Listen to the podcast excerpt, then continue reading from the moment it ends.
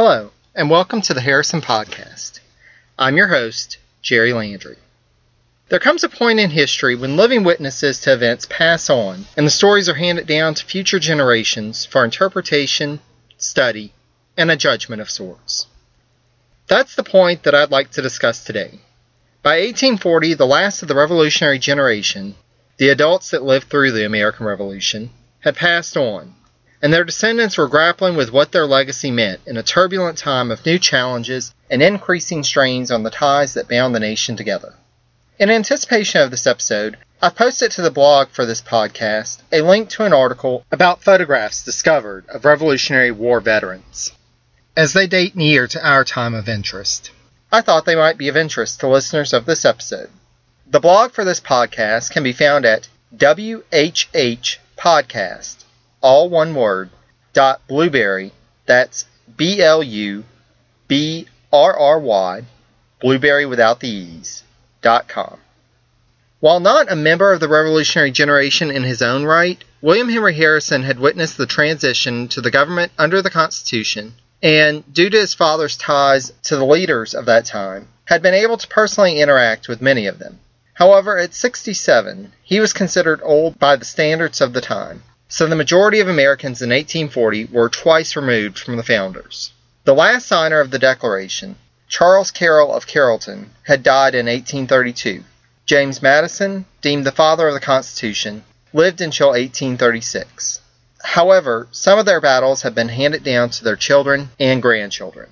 Harrison and Whigs in general were attacked by Democrats during the 1840 election as being descended from the Federalist Party of the 1790s and 1800s. Indeed, as evidenced by a letter written by North Carolinian politician David S. Reid on September 28, 1840, the supposed demon of federalism was personified by a previous president. Reid accused Harrison of having supported, quote, the black cockade federal administration of old John Adams, and described the election as a battle, quote, between William Henry Harrison and the factions of federalism on one side, and Martin Van Buren and the Friends of the Constitution and Equal Rights on the other. Harrison would answer these charges by turning them back on his opponents and asserting on September 10, 1840, that, quote, the government is now a practical monarchy, and made positive reference to, quote, your Washington or your Adams to a crowd in Dayton, Ohio, nearly a month later on October 1st. Though Adams' legacy may have been a questionable one, both parties sought a connection to Jefferson and saw themselves as legitimate heirs to the Jeffersonian legacy. Henry Clay, in a speech on the 26th of August, 1839, railed against, quote, the pretended democracy of those now in power, and asserted that, quote, the Jeffersonian democracy counseled obedience to public opinion. However, Jackson was an admirer of Jefferson, who had toasted him in 1825 as, quote, Thomas Jefferson. His wisdom brought us back to true Republican principles. Let us go no more astray. As noted in episode 1 of the podcast, Harrison's career began with the likes of Jefferson and Madison, and he described them to Senator John J. Crittenden in 1839 as, quote, those pure patriots by whom I was patronized and trusted. Back and forth, Democrats and Whigs went, and there are many more examples than we have time to parse through today. Suffice it to say, both parties saw strength in connecting themselves to revered leaders of the past like Jefferson. In some ways, I'd argue that they felt that they drew legitimacy through the ideological link to this sage hero. However much of a champion of democracy Jefferson was seen as being, there was one even higher than him. One figure reigned at the head of the American pantheon at this point, even higher than he had during his own life George Washington. Even a quarter century after his death, Henry Clay was describing Washington's, quote, extraordinary person, who united a serenity of mind, a cool and collected wisdom, a cautious and deliberate judgment, a perfect command of the passions. Every American leader compared himself, and was compared, to Washington, and found wanting. The damage of Parson Mason Weems had already been done. In his pamphlet, The Life of Washington, published in 1800, the same pamphlet that gave us the mythic cherry tree story, Weems imagined generations of American children asking, quote, What was it that raised Washington to his godlike height of glory? As Washington had already been accused of standing, quote, upon the boundary line of human from divine during his lifetime as he was assuming the presidency, it's no wonder that people in 1840 saw him as beyond reproach, and that a biography coming out that year spoke of his, quote, transcendent greatness. Even as early as that time in our nation's history, we had Whigs and speeches, such as this one from the Whig Young Men's Convention in April 1840, attacking the Van Buren administration for being, quote, not in accordance with the genius, past history, or future destinies of a vast Republican empire. It has failed to engender or keep alive a veneration for the Constitution, or to cherish an unalienable love for the Union. Then goes on to state that, quote, political empirics have driven from their moorings the once fast anchored axioms of the Constitution a constitution to which Washington had affixed his seal and given verity by experience. This prediction of a vast Republican empire is interesting enough in what it reveals about the sprouts of manifest destiny that were beginning to break through the surface. But we also have this final portion which tells us something of how the citizens of 1840 viewed their past. Quote, a constitution to which Washington had affixed his seal by the grace of God or by the grace of George Washington. In reading some works, even from Washington's time, one wonders whether some authors thought that they were one and the same. However, when necessary, Washington is brought back down to earth to serve as a parable for how leaders and gentlemen should function. When speaking about Washington's retirement from the Army, Samuel George Arnold, in his 1840 biography of the general, remarks that, quote, The happiness of the good man does not depend on the power which he wields, or the respect which he commands. It is the inmate of his bosom, and thrives as well in the retirement of a cottage as in the splendor of a palace. Small wonder that few, if any, of Arnold's contemporaries felt themselves capable of living up to Washington's example. Even the earthly general, in their understanding, was not tempted by either power or fame. This mythic Washington was truly too good for this world. He was also an oversimplified caricature of the real man. Arnold, in his reflection on Washington's quote, Christian character, portrays one of the greatest changes since the revolutionary generation. After listing outward acts of the general that he interpreted as Christian, Arnold notes, quote, It is not in these outward forms merely that we would trace the Christian character of Washington, but in the acts of his long and useful life, marked throughout with the most humble dependence on the Supreme Being in all times of trial, and the deepest gratitude in seasons of mercy. This examination of Washington happened after the Second Great Awakening, a religious revival in the early part of the century. It also happened after the Panic of 1837. Both brought about major shakeups and rethinks in American social life and outlooks, and, as noted by Richard Carwardine in his essay, Evangelicals, Whigs, and the Election of William Henry Harrison, the public in 1840 was expressing both concerns about, quote, the public sins of private citizens, and the increasing disrespect for Protestant Christianity in the activities of government and politicians.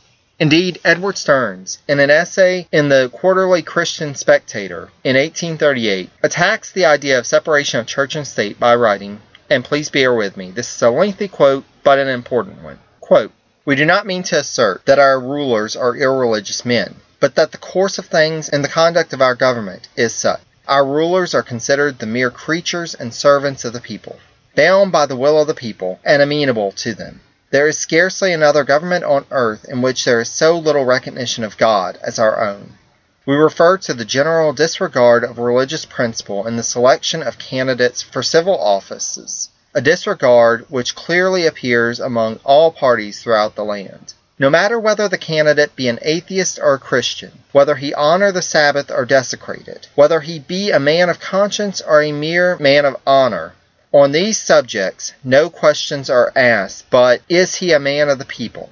Will he be obedient to their wills? Will he be subservient to their ends? Or, in plain terms, will he be the tool of his party? He is not to be a minister of God, to do the will of God, or the public good. This cuts to the essence of American democracy as defined in the Constitution and the Bill of Rights. while they differed on how direct or indirect the influence should be or how independently public servants should act. The nature of the government created by the Constitution was such that the government's power and authority emanated from the public, and thus public servants were ultimately subject to the public will, however narrowly or broad various founders defined the public. The founding generation saw the dangers of trying to link the state to religion, as ultimately one sect would have to be chosen over the others, and all others would feel excluded and persecuted. Two generations removed, though, in a time of uncertainty and new challenges, and we have questioning of the fundamentals of our system of government and the principles on which our society was founded. As a citizen of the United States in 2016, I know this sounds familiar to me. In the modern era, we have more readily available access to a wider range of primary sources from the revolutionary generation, and can see that, in fact, that generation was not overtly religious. For the most part, when they did touch upon issues of the divine publicly, it was typically with references to the Creator or the Maker as two common examples. Religious freedom was a cornerstone of political ideologies across the new nation, though the forms this freedom would take would differ in various regions. Washington himself has been noted by one biographer as being, quote, never a deeply religious man, at least in the traditional Christian sense of the term with his beliefs described as viewing, quote, God as a distant, impersonal force, the presumed wellspring for what he called destiny or providence. Indeed, just as a basic test, in a search of works in which Washington was the author in the National Archives Founders Online database, out of a total of 31,241 Washington documents in the collection, I turned up only 231 spanning his entire lifetime that contained the word God, with a number of them being private papers that the public would not have access to at the time of his public service. Likewise, Jefferson during his lifetime wrote to John Adams about, quote, one of our fan coloring biographers, who had inquired about his religion and rumors of a change in his religious beliefs. Jefferson went on to tell Adams that, quote, My answer was, Say nothing of my religion. It is known to my God and myself alone. Its evidence before the world is to be sought in my life. If that has been honest and dutiful to society, the religion which has regulated it cannot be a bad one. Despite being chronologically closer, it seems that the antebellum generation did not as clearly understand that, and instead reimagined, or were led to imagine, that figures like Washington expressed their, quote, Christian character in a public sense, when in fact religious belief was viewed as more of a private affair. It should be noted that, in the discussion in 1840 of that generation that we now call the Founders, there is little to no mention of women and African Americans, while Native Americans fell into one of two camps the noble savage or the vicious enemy. Ironically, it was through a woman that Washington officials still had a link to that first generation. Dolley Madison, the wife of the late President James Madison, was still alive in Washington, D.C., and made her rounds in the social circles of the time. The widow Madison was nearly two decades younger than her husband, having been born in 1768, and was able to share with the new generation of leaders tales of the early days of the Republic and first hand accounts of those much admired greats. Likewise, Eliza Hamilton, the widow of the long deceased Alexander Hamilton, was still alive and working to preserve her husband's legacy, as well as further her family's ambitions. In her letter on the 3rd of April, 1841, to the newly installed Secretary of the Treasury, Thomas Ewing, asking for a position for her son in law, she reminds Ewing that, quote, My husband was your predecessor in office, asserting the tone of authority to make the recommendation, and continues further on to state, quote, It is thus in your person to confer on me a personal benefit by an increase of income through my son in law. Even one who was born in the midst of the revolution was not above name dropping and guilting to get her way in the nouveau spoil system of the antebellum period. Arnold began his biography of Washington with the words, quote, Greatness is in many respects the creature of circumstances. Certainly, the circumstances faced by the revolutionary generation were unique and in turn created great characters. However, as often happens even in the present day, previous great generations and leaders are viewed through rose colored lenses, causing us to miss some of the greatest lessons that history holds for us. Namely, the failures, and shortcomings of the past. Indeed, in their reverence of the past, the people in 1840 neglected to see one of the greatest faults in that the people of the early republic were far from united. This plague of factionalism was one of the main concerns of founding leaders, including Washington and Monroe, and this lack of examination of this issue caused the people of 1840 to fall prey to the same disease which would, in 20 years' time, rip the nation asunder. This seems a good time to draw this episode to a close and to invite you to join me for the next episode, which I'm calling It's My Party and I'll Sing If I Want to Party Politics in 1840. As always, please feel free to send your thoughts, questions, and suggestions to harrisonpodcast at gmail.com. Also, check out the blog at whhpodcast.blubrry, B-L-U-B-R-R-Y, dot com for sources for this episode and additional information. And if you enjoyed this podcast, we are now on iTunes, so please take a moment to go there and rate the program. More good ratings means the program goes up higher on the list in iTunes, hopefully allowing more to join on our journey of learning about this pivotal yet underexplored part of American history. Thanks so much for listening.